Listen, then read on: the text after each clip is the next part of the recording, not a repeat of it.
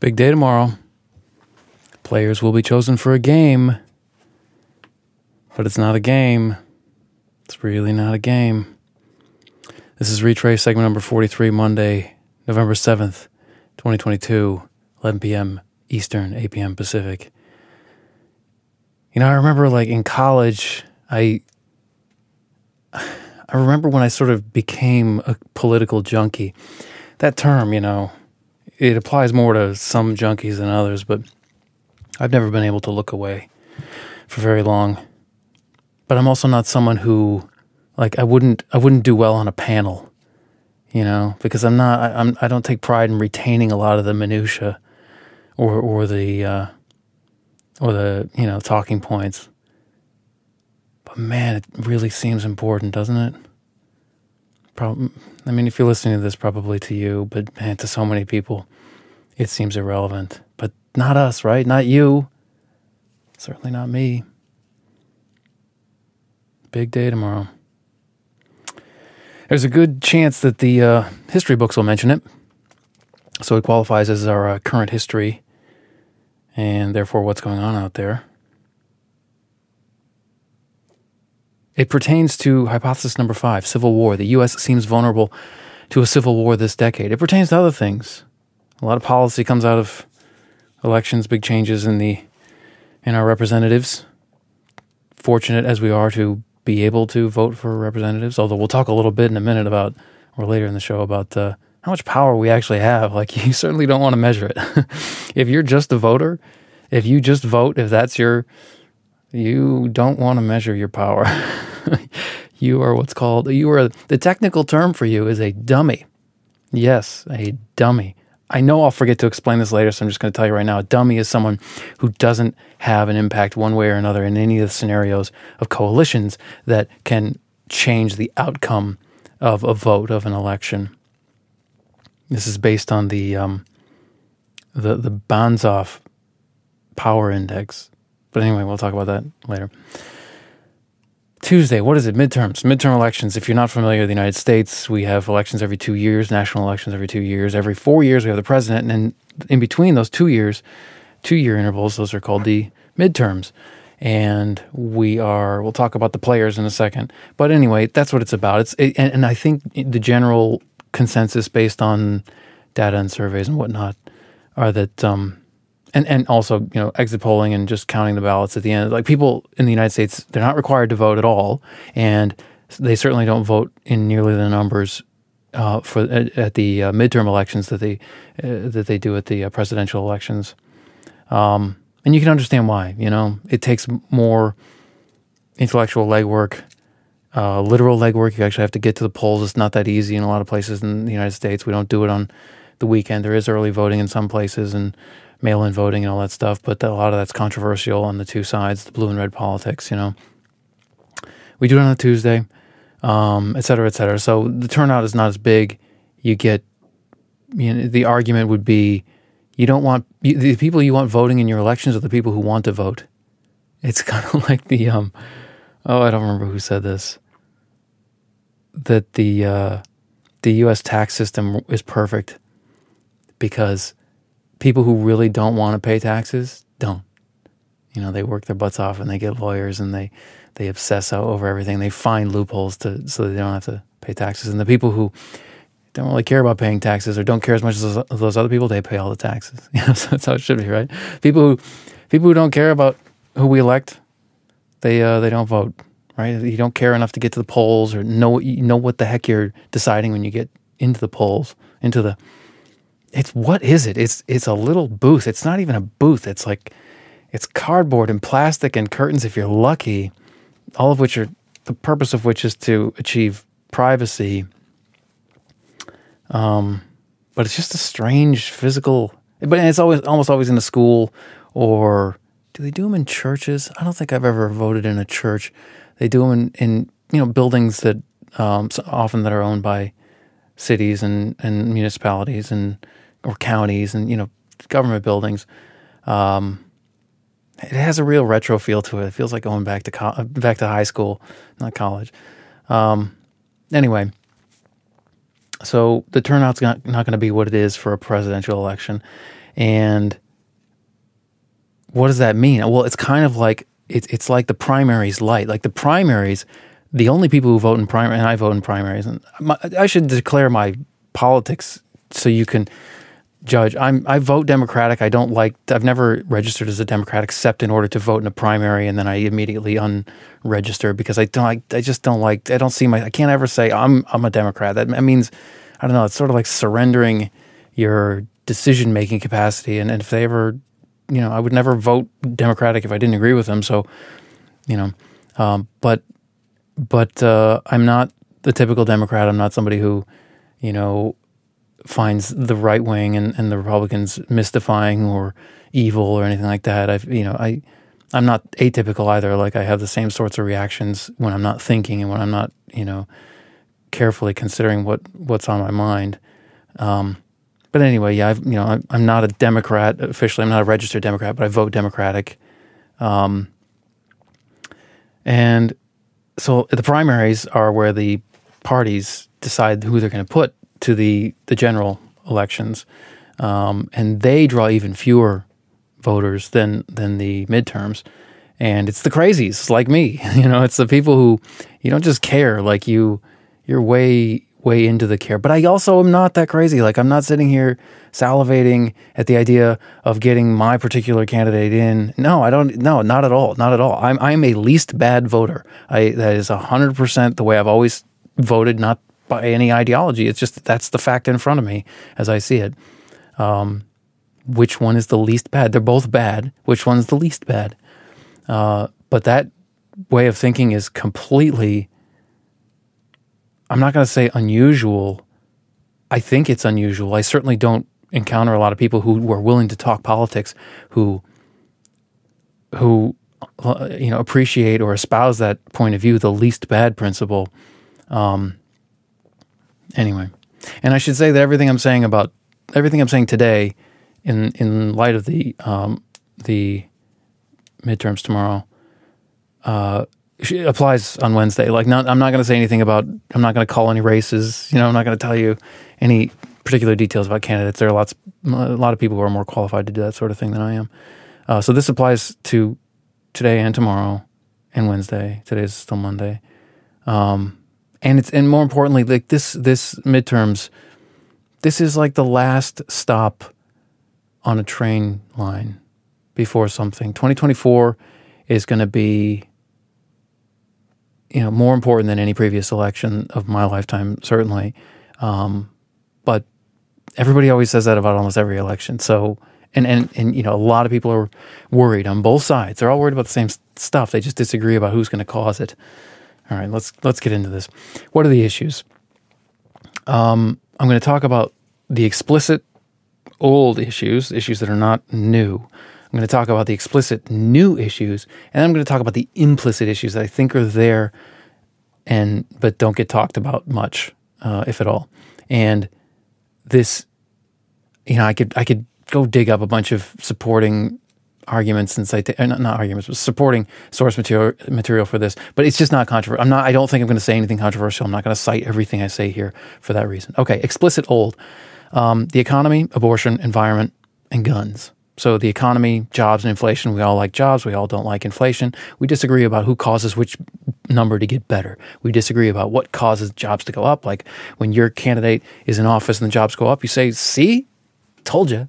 And then when your candidates, or when, when the, the, other team's candidates in, in office and the jobs go up, you say, you're just riding our coattails, man. We did that in the previous term, okay? Inflation, same sort of thing. What's causing it? Is it your candidate's fault? Well, if your candidate's in office, then no. And and if the, the opposing candidate is in office, then probably. You know, that's that's sort of how people think. It's it's unfortunate. Like I wish I couldn't I wish I didn't just you know have to describe my fellow voters this way, but I've talked to a lot of people, man. I've talked to a lot of people in my life about politics and about blue and red American Democrats versus Republicans. I get nowhere with any of them on anything. I have never even seen a glint of a mind changed by information from my face my mouth, my brain. Nothing that comes out of me does anything but trigger reflexive kicks from them. That's my opinion. If you're one of those people I've talked to over the years about politics, yes, I am talking about you. um, and they and they, they'll say it about me too. I'm sure it's, but I don't think it's true about me. They don't think it's true about them. See, we're all in a happy little delusional world. Um, okay, so so the economy, jobs, inflation, everybody blames the other team. Abortion is different. Abortion is a question of what is right and wrong. It's a moral question. It's not. It has nothing to do with whether or not you're in office. Uh, this is something that should or should not happen, and um, and but they frame it in lang- both sides frame it in language that's totally loaded and not fair to the argument. They, they're not. They're never discussing the merits of the reality of the problem, and it is a problem. It, you know how you characterize the problem usually depends on your politics. Like you know, the left, the Democrats will characterize it one way, and the right will characterize it a totally different way. And both ways make the other side look ridiculous or, or attempt to.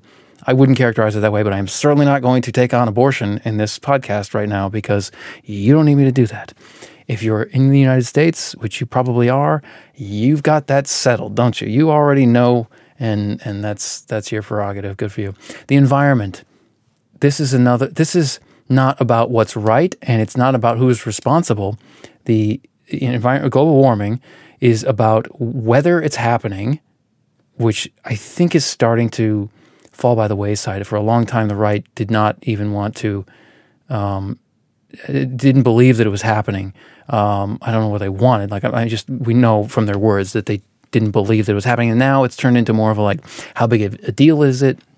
and then who's causing it and what should we do so there's like the the is questions what is what is what is you know what's what, what how big a deal is it or is it going to be prediction um, who's causing it, who is causing it. But then there's also what should we do? Should we turn off all the lights, bring, uh, you know, paper bags to the grocery store, and keep reusing them, or should we put the pedal to the metal on the economy so that we have enough wealth to adapt to what's going to happen no matter what happens? Those are the sorts of disagreements. This is, it's mostly an ought question at this point. Should we do this? Should we do that?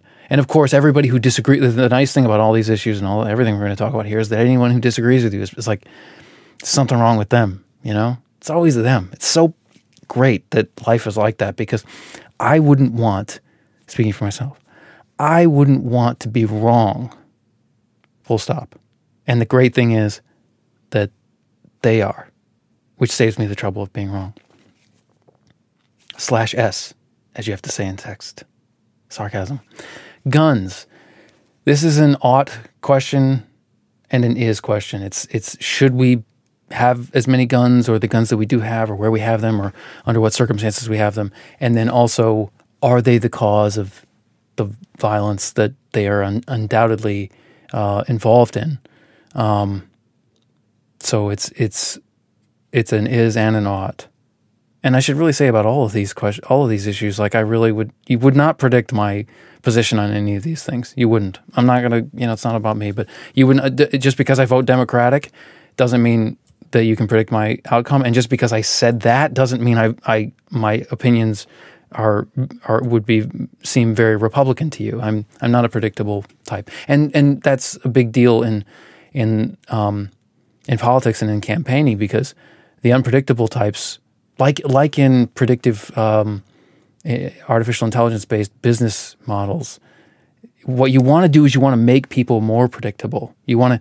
to the, the, the ai algorithms push people when they're like on facebook or youtube or something they, they push people to be more predictable that's the that's the easiest way for the ai algorithms to get better at predicting this i'm getting this from uh, uh, stuart russell's human compatible the easiest way for them to to predict what you're going to do is to not to get really good at knowing you, it's to change you. Okay, so the same thing applies to um, politics. And you'll be happy to know that your trusted podcaster uh, in, in chief here um, is not predictable. I am not. Oh, did you know I was going to do that? See, see, not predictable. All right. Uh, those are the explicit old issues, explicit new issues. Trump's character versus his consequences is the main one, um, and it, which comes down to Democrats don't like him because first and foremost because he seems to be a bad person and i do think that he seems to be a bad person but i don't think that's controversial i think right wingers don't want to be told admit it admit it you know like they don't want to come out and say yeah he's a bad. but i think they do tend to think that um, but you know anytime your your opponent is coming at you and saying admit your flaws, admit your flaws. You're not going to admit them, even if you know you have them. The, the left is the same. Like, you know, the left does some crazy stuff, and a right winger says, Do you agree with this? Do you agree with this? The left winger might very well agree that something is nuts, but they're not going to, when the right winger's in his face or her face, not going to say, Well, I'll give you that. Nobody wants to give anything. It's all entrenchment, right? Uh, so Trump's character is, I don't think, controversial. He's you know, maybe amongst some people still think that he's he's like a good human being, but the, those people have no hope. I'm sorry, like, sorry, sorry, but this this is this is not a good person. But that then that brings us to the next question of consequences. Is he good for the country? Is he good for you as a voter? That's totally uh, controversial. You can totally argue one way or another, given any individual or group or you know half of the country, whether he's good for them. It's it is controversial. It's not clear one way or the other uh, unless you really get into the nitty gritty. But that's the first explicit new issue. We weren't talking about Trump 10 years ago. That's, you know, what we were talking about, talking about the economy, abortion, environment, and guns. Trump's new. Um, I just want to, this George Will quote that I just love. George F. Will, he's a conservative columnist for uh, the Washington Post. Uh, I think he's still writing for them. He certainly was for decades, and he wrote for Newsweek and everything. Uh, he said, In any modern complex democracy, the question is not whether elites shall rule, but which elites shall. So the perennial political problem is to get popular consent to worthy elites. Which so, so it's not the question. What he's saying, and I think this is totally true. Although I'm not, I don't think I could get a lot of people to admit it. It's not. We we think people who think we're. Um, let me start over. If a person thinks they're anti-elite, they really might not be. They really just might be anti your elite. Trump is an elite. He's no doubt born into money, continued to grow that money more or less, depending on what you believe. But he's certainly not, he doesn't have less money now than he did when he was gifted, whatever he was gifted or inherited. Um, and and you know he's a jet setter. He's got his own plane and he's had it for a while. It doesn't matter what what led to that. If you think he's a con man, which I do, I think he's a con artist, and I don't mean that as a pejorative. Like it is obviously a pejorative, but I'm not saying that to put him down. I really think that that's mostly what he does is he gets confidence and then he uses that confidence. But there are con artists all over the place. He's not unusual for being a con artist. Um, he is undoubtedly an elite, and so the question, if you accept that, is uh, the right wingers want him to be. He want they want the Trump elite, the Trump kind of elite, to run things, and the left wingers don't. They you know they don't really have a. They just want anybody except him, and then they you know bicker amongst themselves until they find a, something. Like cats, they need to be herded, which of course is impossible. Okay, um, not impossible, hard. Uh, culture is another explicit new issue. And what I mean by culture, I can mean anything. You could mean anything. Anybody means anything by culture. What I mean is gender and race. Those two things Gender, are there? And the thing is, people keep using the word gender when they mean sex. Sex, there are only two sexes, male and female. Um, there's some edge cases with biology when certain things, you know, congenitally, but sex is just, you know, just like the birds and the bees, like there are only two. We're talking about gender. You're not talking about male versus female. You're talking about something else. Um, so, how many of those are there? Uh, I would say that that's new. You thought I was going to tell you how many there were. Uh, I would say that that's new, and then also race is it's not new, but it's oh, its pervasiveness is as an issue is new. It's seeing it every the left seeing it everywhere, um, and I'm not saying it's not everywhere. I'm not. I don't have a strong opinion about it. I, a lot of the stuff, I, uh, most of the stuff, I don't have a strong opinion about. I have an opinion, but not a strong one. Uh, so gender and race are new under the rubric of culture, and then the last new explicit thing is um, the 2020 election legitimacy, whether or not it was stolen, whether stop the steal is about a steal or about a con.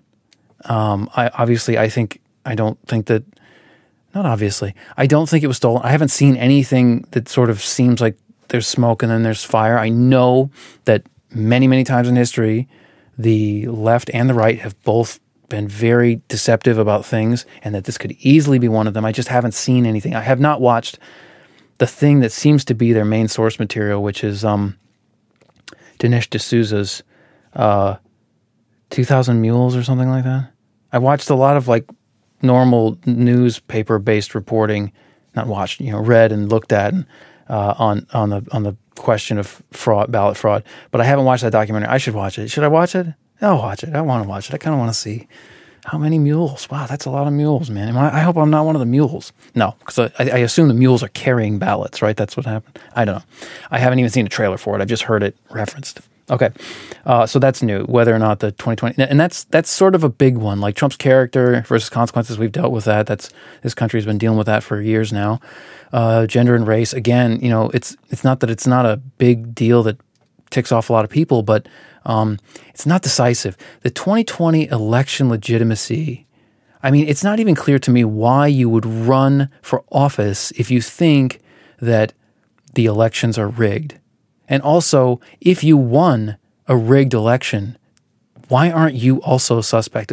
Like the, on the right wing, it doesn't seem to be a category that you think that the 2020 elections were rigged and that also you might have gotten votes you shouldn't have gotten.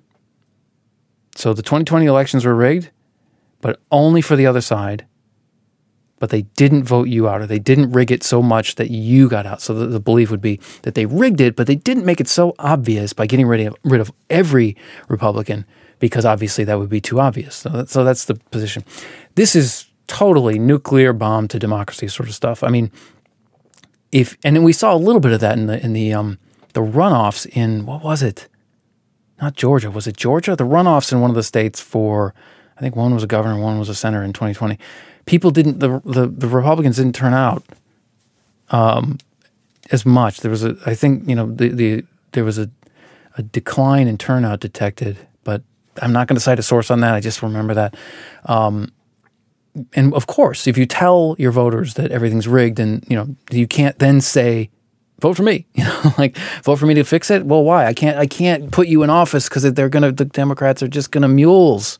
They got. They've got mules. Why vote for you? It doesn't matter. Let's get AR-15s. You know, I'm. I'm not belittling it. It's that's a seriously logical train of thought.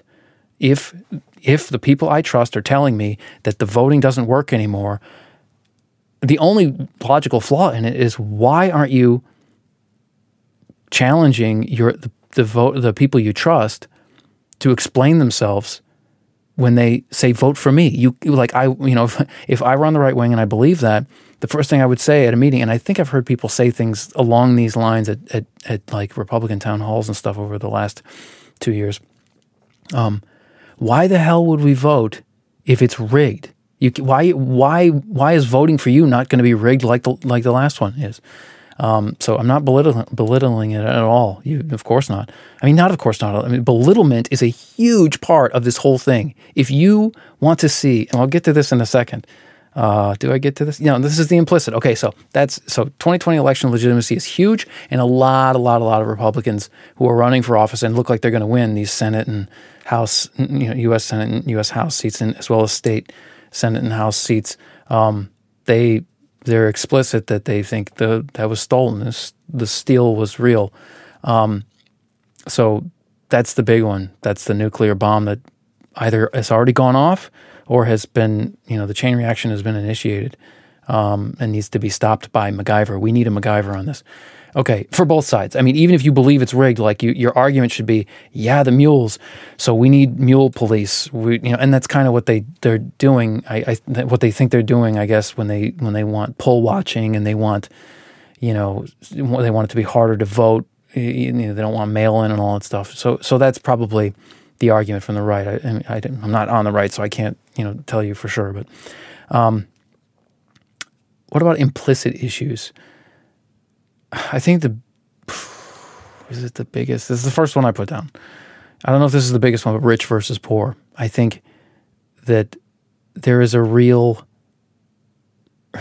It's on both sides too. The funniest thing, like, you know, you hear terms like coastal elites, um, but then you know, so that implies that Republicans are, you know, there, there's a rich poor divide, and the rich people are on the coast and they're blue, and then there's a poor on the you know in the heartland that's red, and poor is poor is is much worse of a of a word than rich. Like rich, we know is a wide spectrum, but poor, you're imagining destitution. It's not poor; it's just not millionaire.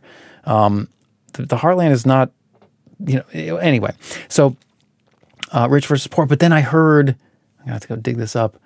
That I heard the survey uh, survey revol- results uh, recently from from reputable pollster said that like Democrats believe that some insane percentage, like like I think it was more than half of Republicans are wealthy. Like it was just stupid. Like I don't even know how anybody could believe this stuff. Like just you know, it's just how could you believe that? Was it was something like half of them were million, like they or, or most Republicans are you know, very wealthy or you know, top in, in, top tax bracket or something dumb. And I was like, that's this is that's surprising. So it's on both sides, right? Like the you you could have resentment and bad blood and perception of um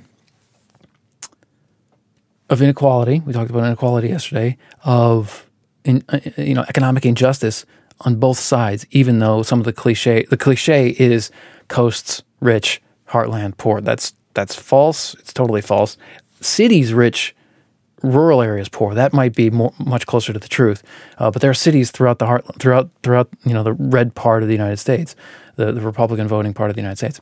Okay, so rich versus poor is, is a, an implicit issue that doesn't get talked about as, as explicitly as clearly. Man, I'm putting on some things on this list. I don't know if I should go into all this.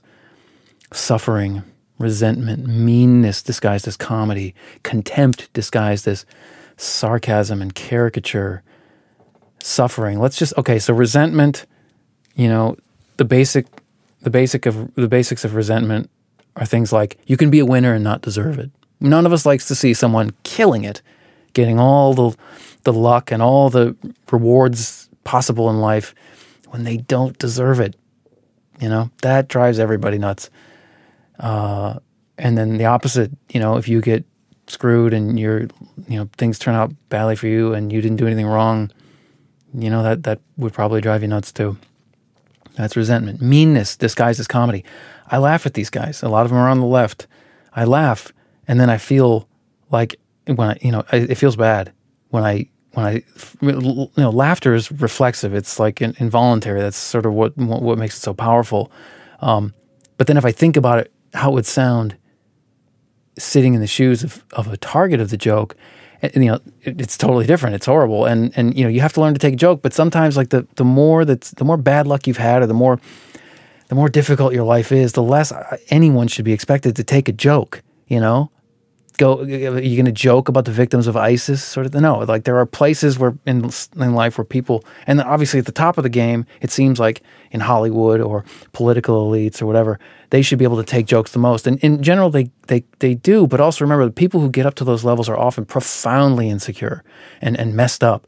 So you know I love jokes I love comedy I totally believe in it but we have to acknowledge that meanness is often disguised as comedy. Contempt is often disguised as sarcasm and caricature. This I see this on on the opinion side of Fox News all the time. And well, I should give an example. And the meanness disguised as comedy, Bill Maher.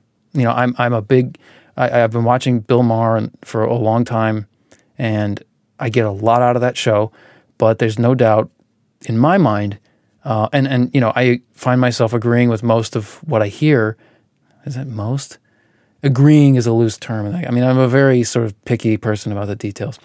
Um, but anyway, I listen to a lot.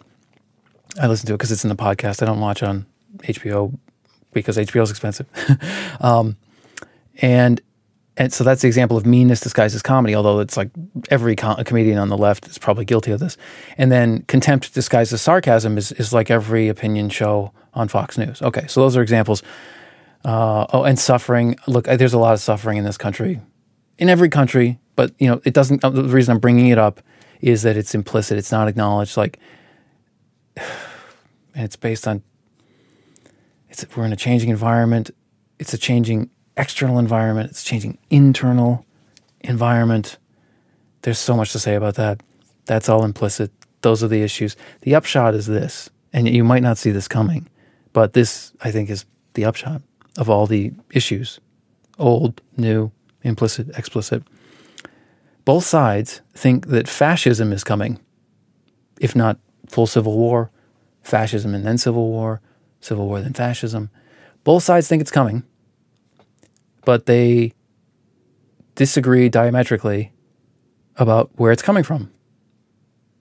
Republicans think the fascism is coming from the Democrats. Democrats think the fascism is coming from the Republicans. That's funny. Not in a haha way. All right, that's the overview of the issues.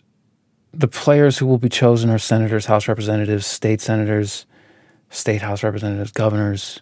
There are some um, issues on ballots other than individuals, but you know, the question is always: Are you voting for someone's policies versus whether you're voting for them as a person? Do you like them as a person? Or do you like their policies? Most, the vast majority of us are voting on on whether or not we like people um, because it's too hard to dig into the policies yourself. You have to be an expert. De- we delegate that, so you have to be an expert to do it. So we delegate to these people. So who do we delegate it to? The people we like, right? That's that's those are the players we're choosing. They're not the only players in the game, obviously. Like the, the pol- politicians are only one part of the constellation of influential players in the game of control of the United States and therefore the wider world because the United States controls so much of the wider world. It's a game. I know it's not a game. It's not a game at all. When I say it's a game, even lightheartedly, which I don't, but if I were to say, I mean, I would immediately, I have this immediate reaction. Uh, uh, this protest, it's not a game. It's not a, it's not an effing game at all. Nature is not effing around. But when I say it's a game, I mean game theory. That this is a mathematical game. Like this is economic games. This is uh, uh, von Neumann and Morgenstern and Nash stuff. So what is game theory? Uh, this is from. Um, what? Where did I grab this quote? I don't know. What's that? Can't see it for. I think this is from Peterson, the decision theory. Game theory is the study of the ways in which interacting choices of economic agents produce outcomes with respect to the preferences or utilities of those agents. Got it? Sink that into your head. Now, okay, it's it's really just about understanding the dynamic when you have an agent, a person usually, although it's becoming AI as well, an agent um, who has preferences and can make choices.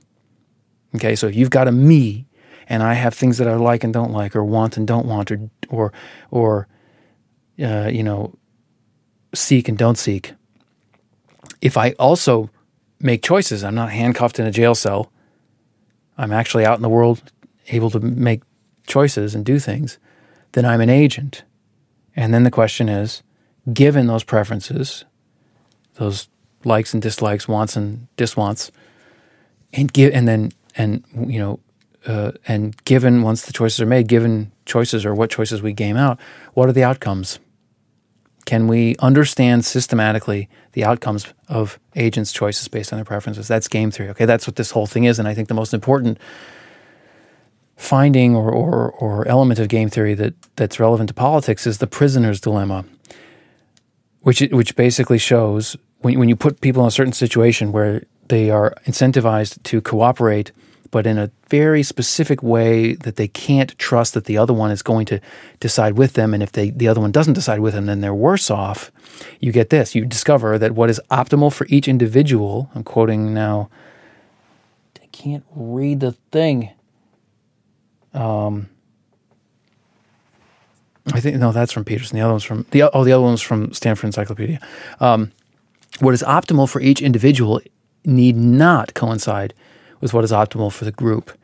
Individual rationality sometimes comes into conflict with group rationality. That's from Peterson, the introduction to decision theory. The other one, the one about game theory, was quoted from the uh, Stanford Encyclopedia of Philosophy, which is online. Okay, enough. It's just, the prisoner's dilemma is just about self interest versus group interest, and how it's you have to. And there's a whole thing on how to get overcome this dilemma. You can force people. You can make it about morality. You can do things that that, that might or might not work. But that's what we're facing: collective decisions versus individual decisions. I think environmental the environmental problem, the problem with our effect on the environment being, you know, insofar as it's negative and we can't adapt to it, and insofar as we're changing the environment faster than we can adapt to it, which is one of our hypotheses, uh, is is a classic prisoner's dilemma. There's nothing more complicated than that. Okay. What about things like beliefs, feelings, especially desire and disgust? What about what we care about? We talked about early on in Retraice the, the care factor and how it's a constraint on intelligence's volitional necessity is sort of the technical term that Frankfurt puts on it. What about interests? Whether you know your interests or not, a lot of people say you're not voting your own interests, man. Um, what about incentives? All that stuff is supposed to roll up into preferences, but it's hard to think about preferences of an agent encompassing all that stuff. So these are things to think about as well um, when we think about the game, the game of politics. Um, there's this thing, you know, we're going to vote, right? And what, what's a vote? One one person, one vote. You can. There are other ways of voting. There are other perfectly reasonable ways of voting, in in uh, so as to get the outcome that you want. Not the result of the vote, but the result of the you know the resulting society, a society that's not just you know majority rule, which is you know two wolves and a sheep voting on what's for dinner. That's the classic one. I like that. Um, but it's also not tyranny of the minority where you you know if you just get your hands on just the right positions, you suddenly can totally control a society disproportionate to your numbers or, or only proportionate to your land holdings or something. There are different ways of voting. Um, and you can actually measure them mathematically by using a, a tool called the Banzhaf Power Index. And it's explained this way uh, in, in um, Paulos's uh, mathematician reads the newspaper, um, but there's probably just as good. I know there's just as good an explanation on Wikipedia.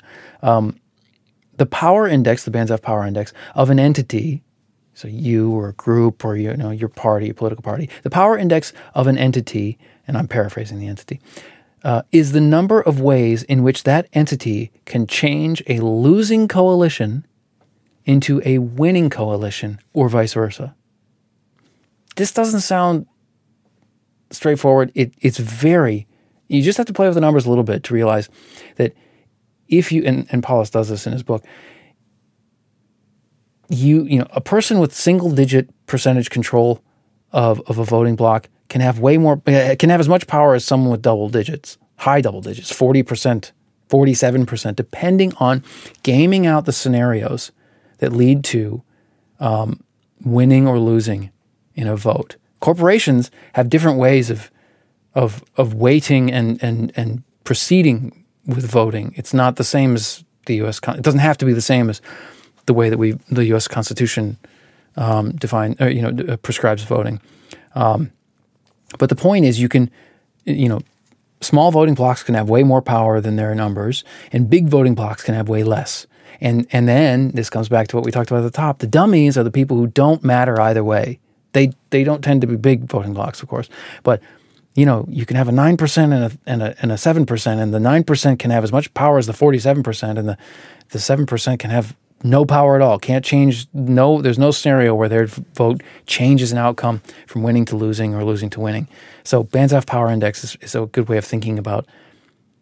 And and you know if you've heard of things like cracking and packing, gerrymandering, like the, it's become a real mathematical art redrawing district maps to ensure that your political party gets and keeps power, et cetera, et cetera. Um, it's becoming mathematical. So, and then of course, once it's mathematical, then it can be machine based. And once it's machine based, then the machines are in control. H12, computer control. It's all, it's all happening. All right, that's enough. There's a lot more to say. Um, we we need to talk about um, what's happening more broadly and crucial considerations, strategic considerations. I can't put this is I knew this one was going to go long. Uh, if I put that stuff in there, it's going to be way long. Uh, so we'll do it tomorrow. But tomorrow again is Super Super Tuesday. I don't I don't remember what Super Tuesday is. I don't know if every Tuesday is Super Tuesday, um, or every voting day. Uh, it's not. I don't even remember what Super Tuesday means. I used to know that, but the players for the game will be chosen. And to mix metaphors, it's the last stop on this train line before the the end of the line in 2024. The end of some line. Hopefully, it's not as big a deal as it seems like to some people. Retraice segment number 43 for Monday, November 7th, 2022. Um, all references will be in the PDF notes. Retraice.com, R A T R A I C E.com. This is Retraice segment number 43, in case I didn't just say it five seconds ago. Next segment, same time tomorrow, 11 p.m. Eastern, signing off.